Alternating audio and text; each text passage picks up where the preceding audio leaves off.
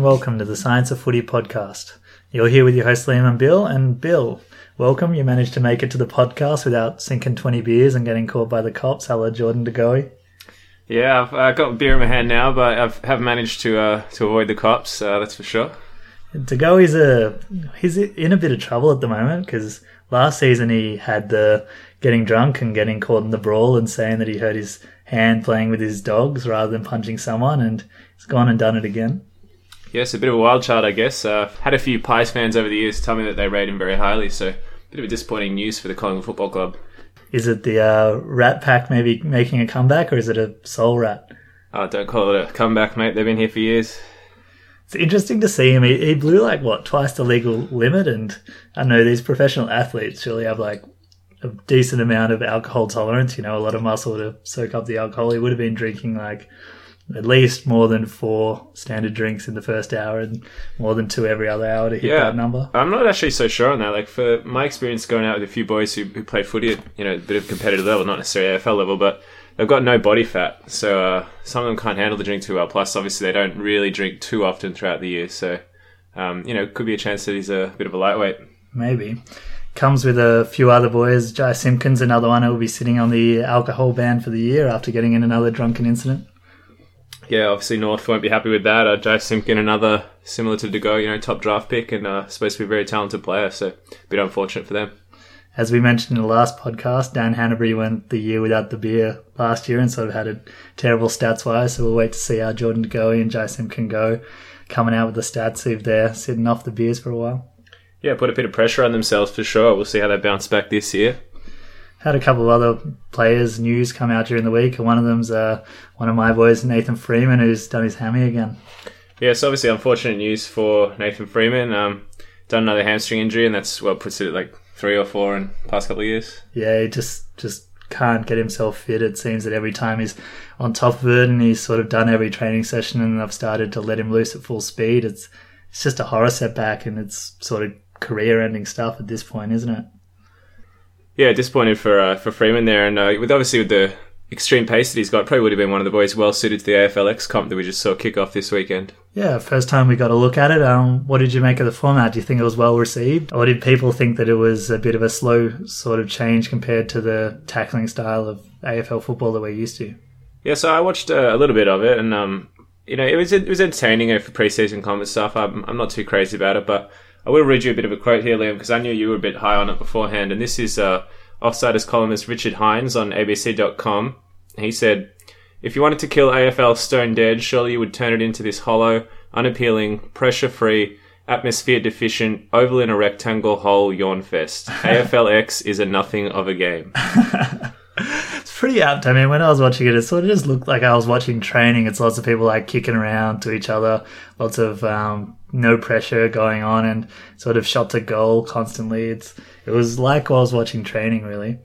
Yeah, a few of the clubs' uh, coaches and that have come out and saying that you know it's, it's quite similar to stuff they've been doing in training anyway. So um, I think some of them definitely did see it as a, a training run. Probably especially the Western Bulldogs who sent over one of the most unex- inexperienced sides you'll ever see. Yeah, we saw a few interesting like captains coming out. I think Liam Duggan was West Coast captain, and you know he's not the most experienced player going around, so they definitely didn't send their top-notch players. We didn't see any Dangerfields or Martins taking the field. Yeah, and Jack Watts captaining Port Adelaide in his first game for the club in a relatively interesting move. Managed to play pretty well. I, I found that I had to watch the game on mute because BT and Brayshaw just couldn't stop saying Zooper goal and Zooper. Oh, they're going for a Zooper, another Zooper. If I heard that word one more time, I think it actually turned me off Zooper Doopers hearing that word so many times. Yeah, not a huge fan of the Zooper goal myself or of BT, so I tend to mute it whenever I, I hear BT commentating.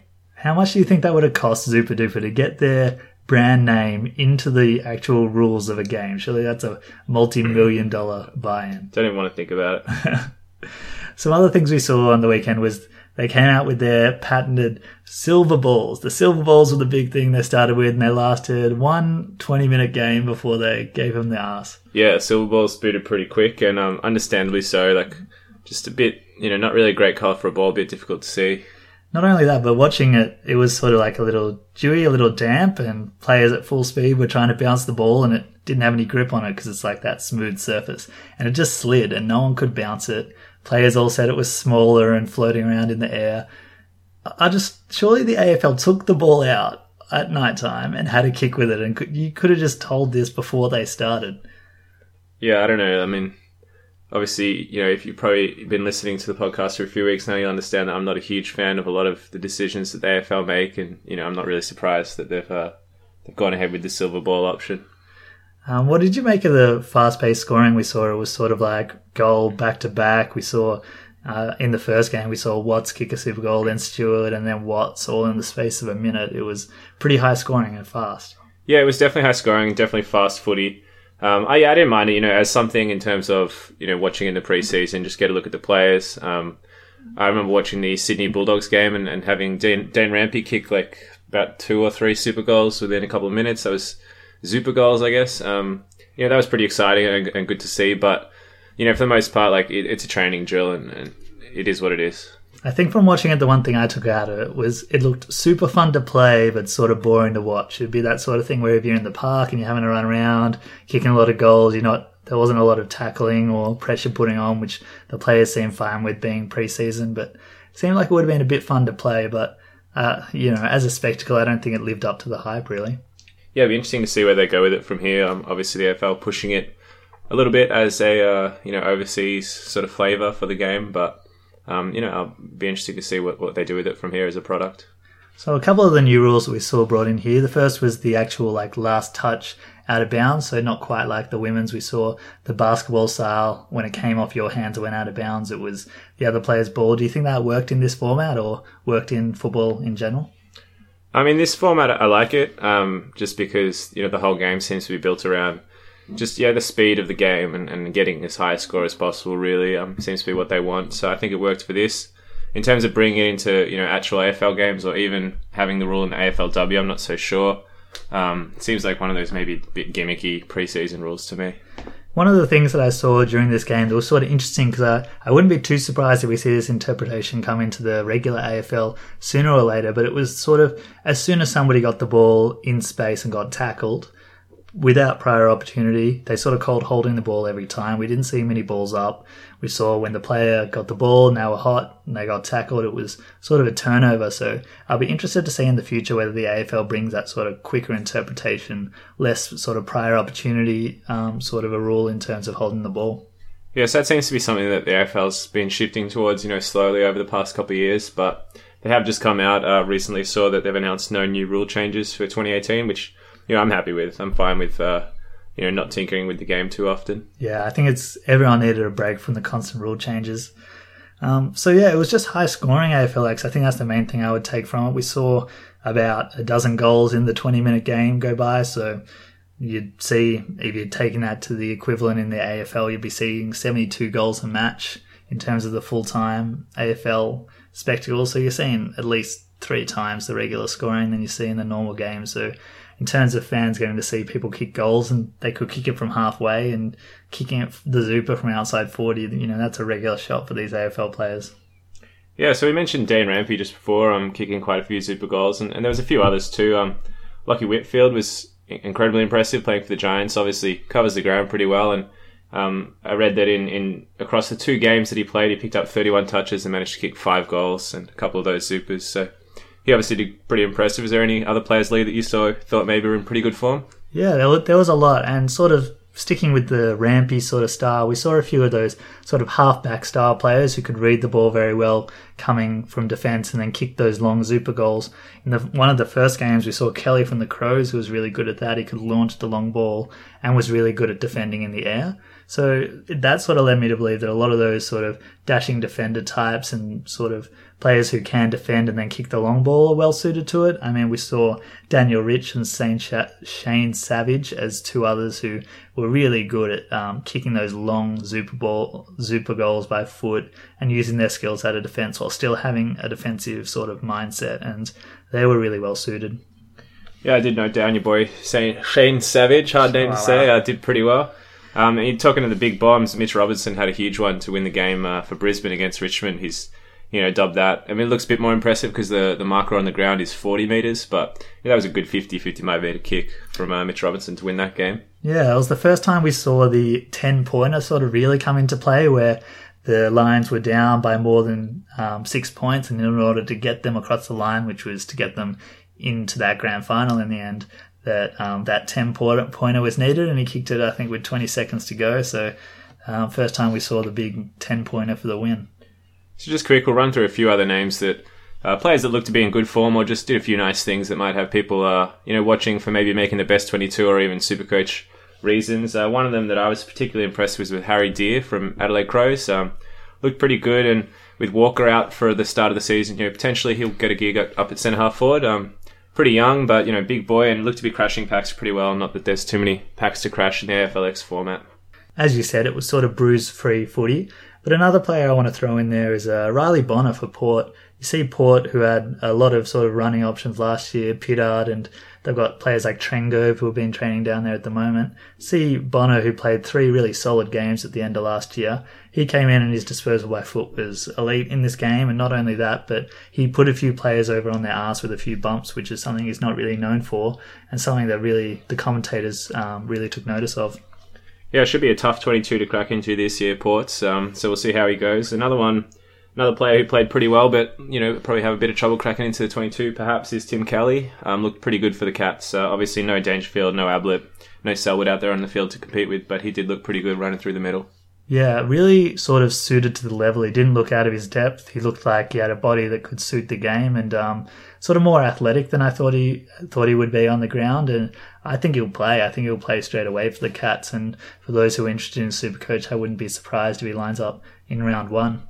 Another one of the cats that sort of caught my eye was uh, Blicavs, who's running with the bleach blonde hair. He's trying to get a bit of the uh, notice from the Brownlow voters or something there. It's a bit of an interesting look, but he's really well suited to this format of the game. Yeah, speaking of players who potentially going to play round one, Willie Rioli looked pretty impressive for the West Coast Eagles. Um, kicked a few goals and did notice that he managed to get the dab off after one of them yeah, I was like, oh, this this guy's really exciting. He might be one of my new favorite players until he did the uh, quick dab after one of his goals, and that sort of turned off him a bit. But sort of he is the excitement machine that sort of Port, uh, West Coast said that he that he will be, and I wouldn't be surprised if he kicks thirty goals this year. He's got that that sort of a talent. Um, another West Coast boy that uh, I was really impressed with in that game was Petruccelle, who was in the last draft class. He was the fastest 20 meter sprinter at the last sort of uh, combine, and he was really well suited to this game with his speed, and he managed to kick a few goals. So better sort of game sense and kicking than I thought I would see. Staying out west uh, for Freo, I noticed Brad Hill looking in pretty good nick. Um, yeah, probably one of the players who's more suited to the AFLX format, I'd say. Yeah, I'd say he was one of the best ten AFL players that we saw over the over the few rounds of games. He was re- really well suited to it because we all know he's fast, but some of his field kicking in those games was absolutely incredible. He's, he's able to hit the targets and run around the ground, and that's sort of what we saw from all the games that you have to be able to cover the ground. Everyone was coming off really puffed, but people who had the running capacity, like the Brad Hills and the Whitfields, are the ones that we really saw shine on the day. One of the players, going back to the younger kids that we saw, we finally got an answer for you, Bill. It's Doedee. Tom Doedee is how we're going to say it. How the commentator said it, at least for for Adelaide, and he took some good intercepts on the day. Yeah, I think I'm going to stick with Dudui. Um, I like it a bit better, but um, yeah, no, good to know how to pronounce that one. And uh, yeah, look look to play. I'm expecting him to slot into Lever's role, I believe. And what did you make for like a game for big men? Um, this is sort of a game that seemed to be the small running types. Were there any big men that sort of played on the weekend that sort of looked at like sort of looked comfortable playing in the AFLX format? Yes, there are a few. I already mentioned Harry Deer, who you know showed a few glimpses and looked quite impressive. But probably the standout for me would be McKernan um, for the Dons. Um, just looked in really good touch. So um, took mark after mark after mark, and you know he's been sort of one of those players on the fringes, you know, a bit in and out of the side, and obviously looks in pretty good nick at the moment to hopefully cement a spot in the Dons best twenty two this year. Yeah, he played really well. Uh, a couple of other names that I'll throw in there when we're looking at more of the uh, Hawthorn team that lined up. I thought Sicily took a lot of good contested marks, staying on that sort of big players who could kick a long ball but also play that defensive role. He was really good. And one that I think will play a lot of games this year is uh, from the latest draft class over at um, Hawthorn. We thought maybe he'll get a look into that midfield, which is a little weak over at um, over at the Hawks. But his pressure tackling was immense, and I really think that he'll probably start as that small forward pressure player who can go into the midfield at times, and he'll play round one. I think.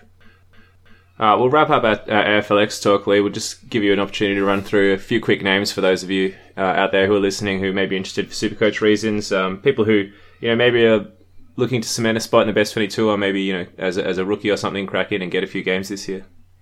Yeah, I'll see. I'll see what I have um, in terms of. We'll run through a few different teams. The Saints that played. Timmy Membrey was a horror matchup for everyone on the ground. He kicked a few goals, and he really is agile and reads the play really well in the air, which makes him a very difficult person to match up on. And I think we'll see him kick a lot of goals this year. Um, on the younger side of things for the Saints, um, Joshy Battle looked really big. He looks like he's put on a lot of weight, and um, Coffield had some really good field play, so he looked really promising. Um, for North, Higgins was their standout, and I think that um, Billy Hartung got a lot of the ball there, so he might be an interesting player for them this year in terms of accumulating a few more touches than he has in the past. Um, moving on to some of the Saturday teams we saw, I think that um, Timmy English had some good moments. So in terms of a bench option for a Supercoach ruck, he had some um, good touches out there, and maybe we'll get a few games. Um, Eddie Richards uh, was another one for the Dogs that we saw play, and um, his decision making at time wasn't the best, but um, how he moved the ball and uh, managed to get the ball from the back line was really impressive. Um, for GWS, I thought just Whitfield, all eyes were on Whitfield. He's an absolute jet. Um, big things from him this year, and I know he's not a top price super coach um, mid, so anyone who's looking for that sort of second tier sort of midfielder, he um, he was really impressive. Um, what about from the Brisbane boys, Bill? Are there any others that you saw from that um, Saturday game that really took your eye? Yeah, so Mitch Robinson, as I mentioned, um, kicked the winning goal, and, and he played pretty well in, in one of his first games back from injury. But one of the younger kids, uh, still pretty young, is Tommy Cutler. Um, he was a bit out of, in and out of the side last year. Didn't really get a, too many games in the back half of the season, but he's definitely got talent. And uh, yeah, looked really good in this format. Uh, I think kicked, kicked a few goals and you know got a few touches around the ground. Looks to be moving pretty well. One thing I did notice watching that uh, Saturday game on the TV was that and they had uh, Heath Shaw there as special commentary, and that might be one of the worst special commentators I've ever heard. First of all, it sounds like he's on to it downers or had 20 beers or something. He talks really slow and slurred and really odd. It was really, really awkward to hear him. But one of my favorite moments from the broadcast was when he was up in the crowd doing a bit of a roaming BT style, talking to the GWS players that were in the grandstands. He went up to Dawson Simpson, who was wearing a, a Roger um, Federer hat, one of the RF hats. And Shaw goes up to him and he's like, Oh, I'm wearing a Roger Federer hat. Might go play some golf later. And Simpson's like, Federer plays tennis. and Shaw's just like, yeah, tennis. and then, it, then they just cut back to the play. And it was one of the most awkward things I've ever seen. Yeah, um, you know, I mean, good on Heath for having a go, but didn't really put in the best performance of his career on that one. Just a couple of other names that had really outstanding performances. Obviously, Jake Melksham for Melbourne. He was outstanding. He kicked six goals from his three matches, and he's going to be playing a lot more games up forward. So he might be one to watch this year to kick a few more goals than um, we thought he would. And um, for Gold Coast, I thought Bowes is someone who might step up into that midfield this year without um, without Ablett there. We'll talk a little bit more about sort of like the the spectacle that the AFL built around it. Um, what did you make of the whole circus people that they had on the sides, like the fake strong man and the people on stilts that were just walking around the side of the ground? Um, honestly, it's a bit of a joke. Um, I think it's a, a, poor look. It, was really weird. Like they had like you know like short statured people and like the people like wearing like leotards and it's got nothing to do with footy or really anything. And I was just really confused about the whole thing. Yeah, um, yeah. I don't know. It's like obviously you know you go to the Big Bash cricket and they got the, the fire and the cheerleaders and stuff. It's obviously something along those lines, but yeah, not really something that, that I think is, is too good a look for the game. I think just in the end, the gameplay just sort of it looked a bit like sort of like an NBA All Star game sort of thing, where everyone was just happy to sort of score and show off a bit and not really tackle. And makes me wonder whether there is, if there was something online, do you think we would have seen a very different game played? Maybe if they had something to play for, do you think we would have seen a more tackling, aggressive style of play where people tried a bit harder? Yeah, absolutely. I mean, obviously it's a preseason game, so players taking it pretty easy. Um, you know, I will note though that regardless of you know intensity and stuff, Brisbane still would have beaten Richmond and, and Sydney and, and, GWS in our pool, like no doubt about that. But uh, yeah, no, obviously you, will see different gameplay if you get some of the stars playing. Yeah, did you go out and celebrate hard after both your women's like won their game and your boys won the AFLX? Surely winning the AFLX title is right up there with the best things you've ever done. yeah, uh, I've seen three flags so far, so you know three and counting. But um, yeah, you know it's probably fourth on the list of uh, our achievements in my lifetime. But um, no, obviously, you know I was pretty happy to see the women get up. Um, AFLX, you know, it's, it's nice that we won, but not too fussed about it. Did you see the trophy, the AFLX trophy as well? Yeah, just the big X. It was like it was like a big blue X, like really weird. Like it w- wasn't made to look like a trophy. It was like fluorescent blue. And they turn it on its side, and it's about half a mil thick. I reckon. Like the AFL couldn't get anything thicker than balsa wood to make their trophy out of. You're cutting costs everywhere, I think, these days. So we really didn't see a Dangerfield or anyone play. Was there anyone around the league that you thought um, would have been really well suited after seeing the sort of style of play and who would have been able to really have an impact out there? Yeah, I mean, there's a few obvious candidates, and you know they're generally better players in the league. So obviously, you know, with the, the Zooper goal from 40 meters, someone like Buddy who's just pinging them from 60 on the regular, um, looked pretty good. Um, for me, it's pretty hard to bring up Buddy without mentioning Eric Hipwood. Um, sort of Buddy 2.0 at this stage looks like it. Got good pace, and obviously, again, like pinging him from a long way. Um, and just to mention another Brisbane boy, I think Dane Zorko with you know a lot of pace and uh, obviously good ball use and all that. So those are a few players. The ones that are picking them from outside 50, outside 40, I guess, on the Zoopers on the regular would be pretty valuable.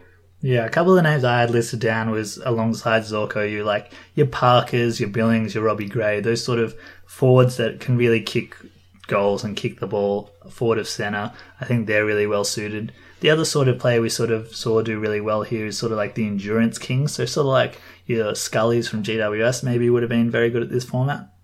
Yeah, absolutely. And then obviously the other um, half of the game is your defense, and there's a few running defender types that would obviously be pretty handy to have out there. Your Rory Lairds, um, Sam Docherty, uh, Bachar Houli, and Jason Johannisen. Um, I think are four that, that spring to mind.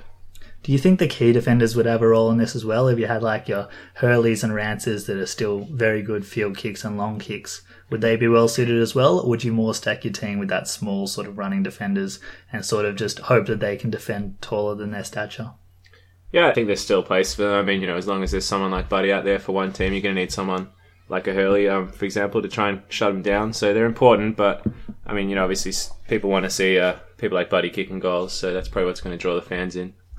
I've got a sort of idea for you with the AFLX. Sort of the way I think it would be better received by the fans is maybe if you wait till the bye before finals and you have a few teams running out there playing um, sort of not the AFL players. You get some other people out there. So you have like one group of people who are maybe the recently retired players who could still play. You could get your sort of like your Montagnas and Riewolds. You can get your, your Brent Harveys and Sam Mitchells out there running around to have a game and you can sort of see those old boys go again. Do you think that'd be a bit better? Look, man, put me out there. Um, yeah, I mean, anyone. It, it, it's an exciting format. It's an exciting game. So, um, regardless of who's playing, I think people probably tune in if there's no other footy on. But for the most part, you know, I'm just keen to watch the natural football. You could also get like the group that play like that EJ Whitten's game. You get like you get Capper out there. You get like Acker Akermanis Acker. out there. Get he would there. he would live it up. He would be doing. He'd be trying to do like handstands after his goals, and the ball's already down the other end, and Capper will be you know trying to take speckies even though he's hundred years old, and get your players like get your Strawnies out there and a few celebrities, and it might be better better spectacle to watch in that EJ Whitten style game. You can watch Anthony Rocca, you know, try and launch a talk from like the defensive line or something. Yeah, it'd be interesting to see how some of the old boys go with the, the pace of the game. But yeah, it could be good. Yeah, I think with the sort of with them not being able to run, you're still going to see as much of the open spaces, and they're not going to tackle anyway. So I'll be interested to see if the AFL tries to line that up later in the year, or even maybe in say the bye round they bring in an AFL Women's All Star, AFL X, and sort of if they're going to try and roll this out, they're going to have to keep peppering it into the um into the fans and into the viewers. So I'll be interested to see if we see it again before years out. Yeah, absolutely. Interesting to see how um, how heavily they push it from here on in. So obviously we've had the debut of it and then seen the format for a bit, but yeah, I'm definitely interested to see how heavy they push this as a format. Segueing in from the women maybe playing the AFLX, we had another round of the AFLW go last week, and um, neither of us went too too crash on the tips actually.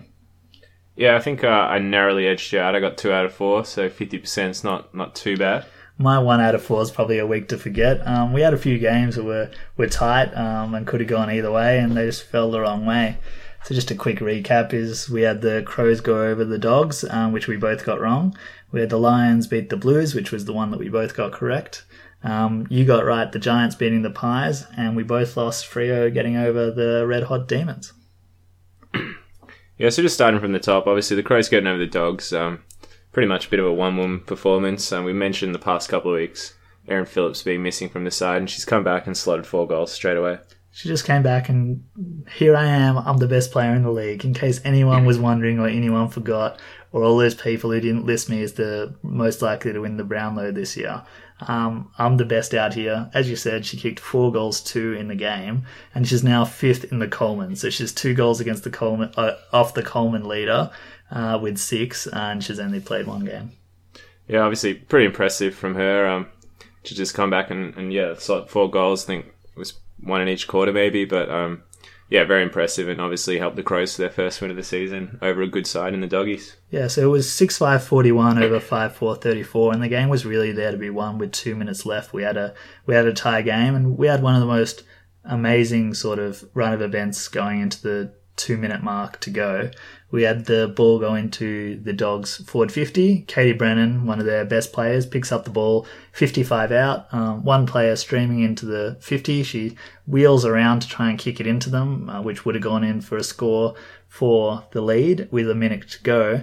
And as she's turning around, she pops something in her ankle, chucks the little handball away and falls to the ground, grabbing her ankle. Crows pick it up, go to the other, end of the ground, score, and the siren goes, and the game's over. And it just sort of just turned like that, where the dogs had it won, and then their best player goes down with an ankle and they lose the game. Yeah, so obviously double whammy there for the dogs. Um, pretty disappointing to see Katie Brennan go down with an injury. She missed a lot of, or close to all of last season um, from memory, and obviously in really good form um, this year. So yeah, very disappointing from obviously dogs' perspective, and, and just from a general AFLW perspective to see her go down. And I think those games she missed last year was also from an ankle injury. So um, I don't think it's come out yet the extent of this injury or whether it's on the same ankle. But um, yeah, everyone's thinking of Katie Brennan. Hopefully, it's not as serious as it looked.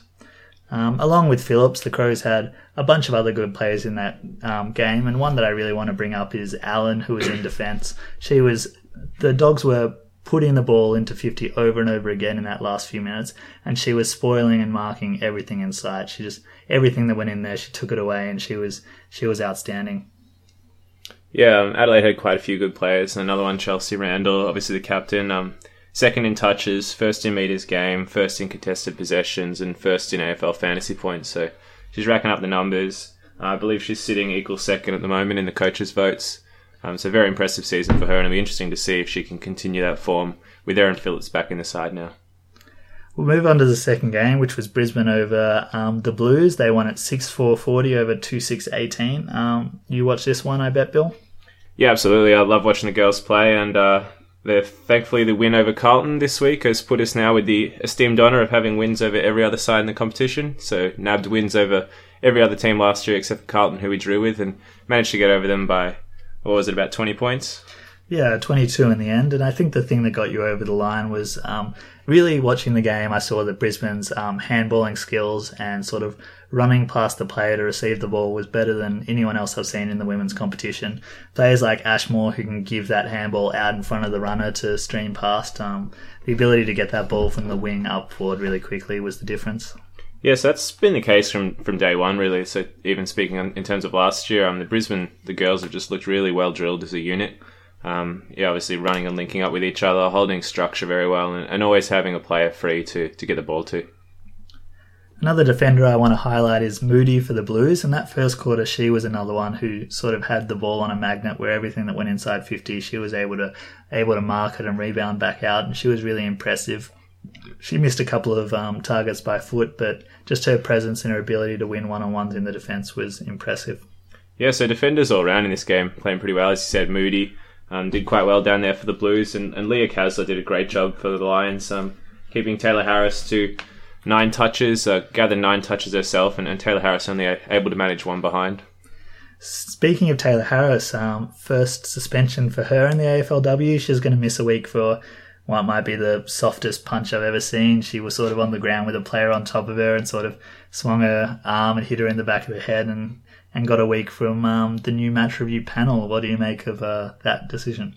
Yes, it seemed like a, it was first quarter, I think, first or second quarter, but it did seem like a bit of a frustration move. Uh, Kaslar had just spoiled her again in another marking contest and, and was you know pretty tight on her. And a bit disappointed in the punch from from Tayla. Um, on, on two accounts, obviously one because you know you shouldn't really be throwing punches, and, and two because as you mentioned, pretty weak punch. And I've been seeing her on Instagram training boxing a lot, and you know I thought she would have had a bit of a better hook on her, but apparently not.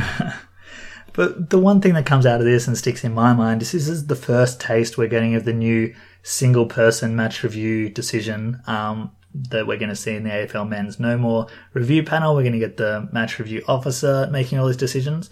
And he gave Harris the one week for the soft punch to the head. And we saw um, Cox in a in a later game get a reprimand for a gut punch that left um, Ellie Blackburn on the ground. So you've got a little punch to the head where I'm not even sure the player noticed that they got hit and they weren't hurt and there was nothing really that went on and affected the rest of the game.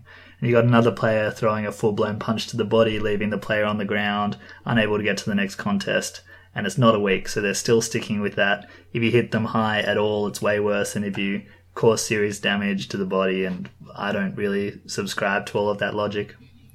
Yeah, so it seems like just a continuation of the AFL sort of the head is sacrosanct sort of um, ideology or viewpoint that they've been taking towards suspensions for a while now. But you know, we're all pretty familiar, I imagine, with the fact that the suspensions from the AFL are you know pretty much a bit of a crapshoot. You you just get what you get.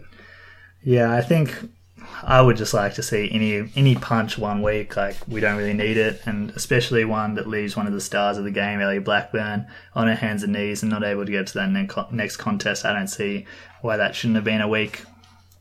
So move on to the next game, but before we do, I just uh, note one other player who played pretty well, Nat Exon, against her old side. So she was part of the Tayla Harris deal. I moved up to Brisbane and she had a pretty good game 11 touches, four marks, seven tackles, and a goal.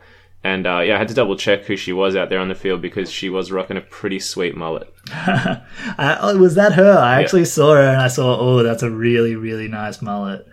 Yeah, um, yeah, strong mullet and strong game from Nat Exon. so well done. Hopefully she keeps it. We need a few uh, crazy hairstyles to follow. We'll move on to GWS now, who got their first win of the season over the winless Pies. They won that 7 6 48 against the Pies 5 5 35. Yeah, so this is the, uh, the difference in you know separating the, the great tipsters from you know just the average ones, um, picking these sort of tough games, and yeah, good to see GWS get uh, get up over the Pies. So I sort of last week I said I'd tip the Pies because I thought Mo Hope would come back on fire and kick a couple of goals and that'd be enough. And she sort of did. She kicked two goals and one really really fancy snap from the pocket and um, she was sort of back into the action. She didn't have a heap of touches, but kicking a couple of goals is what we expected from her when she first came into the league. But it really wasn't enough for the Pies. Um, GWS had more firepower and more attack out of the middle. Yeah, so as you mentioned, that attack out of the middle, they had uh, 37 inside 50s to 18, so more than double. And you know, obviously, if you're having those sort of numbers, you're probably going to get the score on the board to win the game. And not only that, um, GWS played a full four quarter effort and they piled on four goals in the last quarter, and um, that's sort of where the game was won. A few stars for GWS. So one of them was Gum, once again playing a really good game, and 15 disposals and two goals. We'll move on to the next game, which was Freo getting the job done over the, the Demons. They won that six goals, none 36 over the Demons, 4 7 31, and straight kicking wins football. Yeah, absolutely. So really good game for uh, Freo to get that win. Um, I believe Demons were probably were favourites for the premiership before that game. Maybe they still are, but obviously a huge win for the Fremantle Footy Club. Emily Maguire was probably the talking point of this game, where she was on debut. She kicked two goals, including including one really important one late in the game to help get Freo over the line. Yeah, um, from a Melbourne point of view, I've obviously been paying pretty close attention to Daisy Pearce, having tipped her for the Brownlow equivalent. Um, she had 24 touches, but in, in, my watching, she didn't really have a huge impact on the game. I believe she had 12 of those 24 touches in the second quarter when, when Fremantle actually came back a bit. So um, she was rewarded with nine coaches' votes, but for me, it was one of her weaker games. Um, she is now sitting though on on 18 total, so leading the coaches' votes, one ahead of Kearney and Randall on 17. I have seen a few videos of her on Facebook giving big don't argues though, so it's good to see somebody bringing that into the women's game and um, putting a few people over with the with the stiff arm.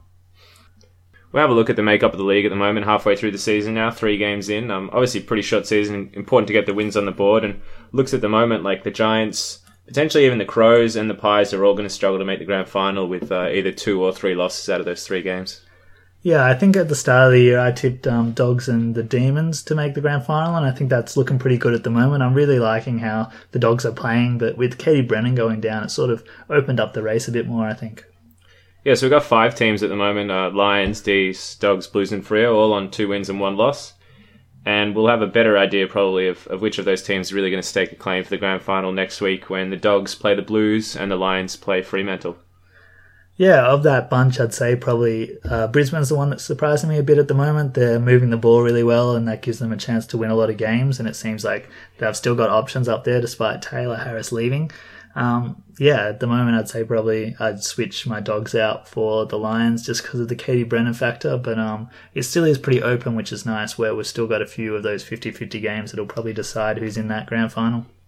So we did go through the season last year undefeated, mate. So you know, not too much of a surprise, I wouldn't hope. But uh, mate, in the first podcast, I'm pretty sure you said it's not surprising that we're down in the ranks and no one's tipping us. Yeah, this is true. And that said, though, I will uh, be tipping us this week. So I'll start us off on our tips for this week. Um, it's not the first game, but I do have the Lions over Fremantle. Um, yeah, I'm going to have to go with the Lions as well. Um, Fremantle's super impressive, and if they keep kicking only goals and no behinds, then they're probably probably going to um, win a few more games than we expect. But I'm going to go Brisbane as well. Just looking over your shoulder here, Liam, we've got the exact same tips for this round. Um, so we've both got the Dogs over the Blues, um, the D's over the Pies, and the Crows over GWS. Yeah, you probably just looked down at my tips and went, "Oh, they look pretty good." I'm going to stick with those ones. I don't think I'm going to be copying tips off someone who's what, two, two tips down now, but no, you know, I'm preserving my lead. Yeah, well, it looks like I won't be getting any um, any tips back on you this week, but for anyone watching the games, they look like pretty safe bets from both of our tips there, so a couple to watch out for. We'll close out um, our show this week with um, the big talking point of the week, which is, uh, which is how we usually finish. And this week, I'm going to say it's that the AFL uh, released that there were nine million dollar men last season, so nine players who were who are um, earning $1 million. I'm going to get you to take a few guesses at some of those players from last season and whether you can guess the nine that are sort of rumored to be the ones that um, were getting the dollars. All right, put me on the spot. I think first one, Tommy Boyd. Tommy Boyd was in there, yeah. Yep. All right. Um, Buddy Franklin. Uh, Buddy Franklin was in there. How many did you say there was? Nine. Nine. All right. Um, Scotty Pendlebury. Correct. Dusty Martin? Dusty Martin, no, Not but probably there. with his Yeah, new new contract, he'll be in there. All right. Um, Paddy Dangerfield, perhaps? Uh, Paddy Dangerfield was not mentioned in this list. Nat Fyfe? Nat Fyfe was in there. So what, that's four I've got? Four of them. All right. Um, jeez, that's, uh, it's tough. Joel Selwood, perhaps? Uh, Joel Selwood not in the list. One of your Brisbane boys made the cut though. That's hard to believe. Um, yeah. Dayne Beams? Dayne Beams was the Brisbane man, so that's five. All right, interesting. Um, give us some clubs, mate. You're going to have two players from um, the Gold Coast and two Melbourne boys as well. Not from. This is from last year, so Gary Ablett Gary at the Ablett Gold Coast to be one of them. The other Gold Coast player, Uh, it's got to be Tommy Lynch. Tommy Lynch, correct. And then you've got a Essendon and a Richmond player in that list.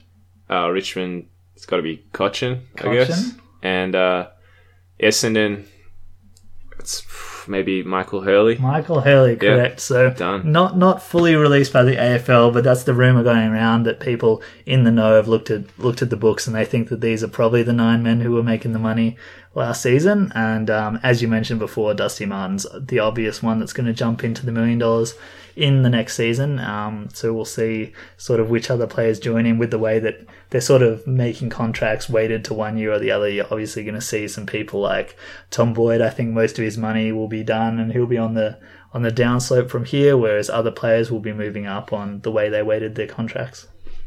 I'm actually going to bring up my own talking point of the week here, Liam. A bit of a counterpoint for the week. Um, as you may have heard by now on the podcast, I've been talking up for a while now that Brisbane are playing St Kilda in round one, and um, I'm liking our chances of getting up there. And I found an interesting stat this week, and that is that uh, the Saints lost all five games that they played last year without Nick Riewoldt. How does that make you feel about your round one chances? Not too worried, not too worried to be honest. I mean, we played a lot of games last year where Nick didn't play and Montagna didn't play, and I really thought that it was sort of a good lead into this year. And but you lost them all. Lost them all, but you know who were they against? They were probably against some alright opposition, and um, I don't know. I'm not, I'm not too worried. It was funny when we were talking about round one matchups and we were sort of looking at which ones were locked in. Like you always have Carlton Richmond, and we sort of said that the Saints might have the Swans. And I was like, no, nah, I want a couple of easy ones to sort of start up the year and get a few wins. And we came up with Brisbane and North in round two, which I was pretty happy with. But yeah, watching your boys in uh, in the AFLX, you were up and about and expecting big things. So we'll see come round one, but I'm still pretty confident. Yes, as you mentioned, some good AFLX form. Managed to take out the uh, the Sydney Cup whatever you want to call it. Um, AFLW team back on top of ladder at the moment. So you know, all smooth sailing from here. Signed up all the young kids, and uh, yeah, I think the uh, the machine's marching on for a round one victory. Lock it up. We'll wait and see. We'll wait and see. But what, that um, point I brought up about winning those first two easy games, which is what I wanted from our fixture, was to sort of get members on board and make sure you get a lot of people on board. But another, another stat that came out during the week is that Richmond's already beat their record total of members, already more than last year, already more than you've seen I think closing in on 75,000 members at the moment. So it's absolutely incredible. And we're, we're just going to see, it, we haven't even hit JLT games yet. Yeah, I'm not surprised by this. As soon as the grand final was done, I was telling people they're going to have 90,000 members this year. And um, I'm still sticking to that. I think they're going to crack the 90,000 mark, which is above and beyond um, what we've seen from any club before. So we'll wait and see. I think the other thing to watch this year is um, whether Richmond sort of makes that transition into being that club that was everyone's second team. Everyone liked them. If they're getting all these fans on board and get a few people getting ahead of themselves, I'll be really interested to see if people sort of start turning off them if they keep having a bit more success. That's all we got for you this week. We'll be back next week to discuss some of the JLT Community Series games. Obviously, continue our discussion of the AFLW season and maybe make a few season predictions, um, some wild calls, and, and see how we go with those for the 2018 football season.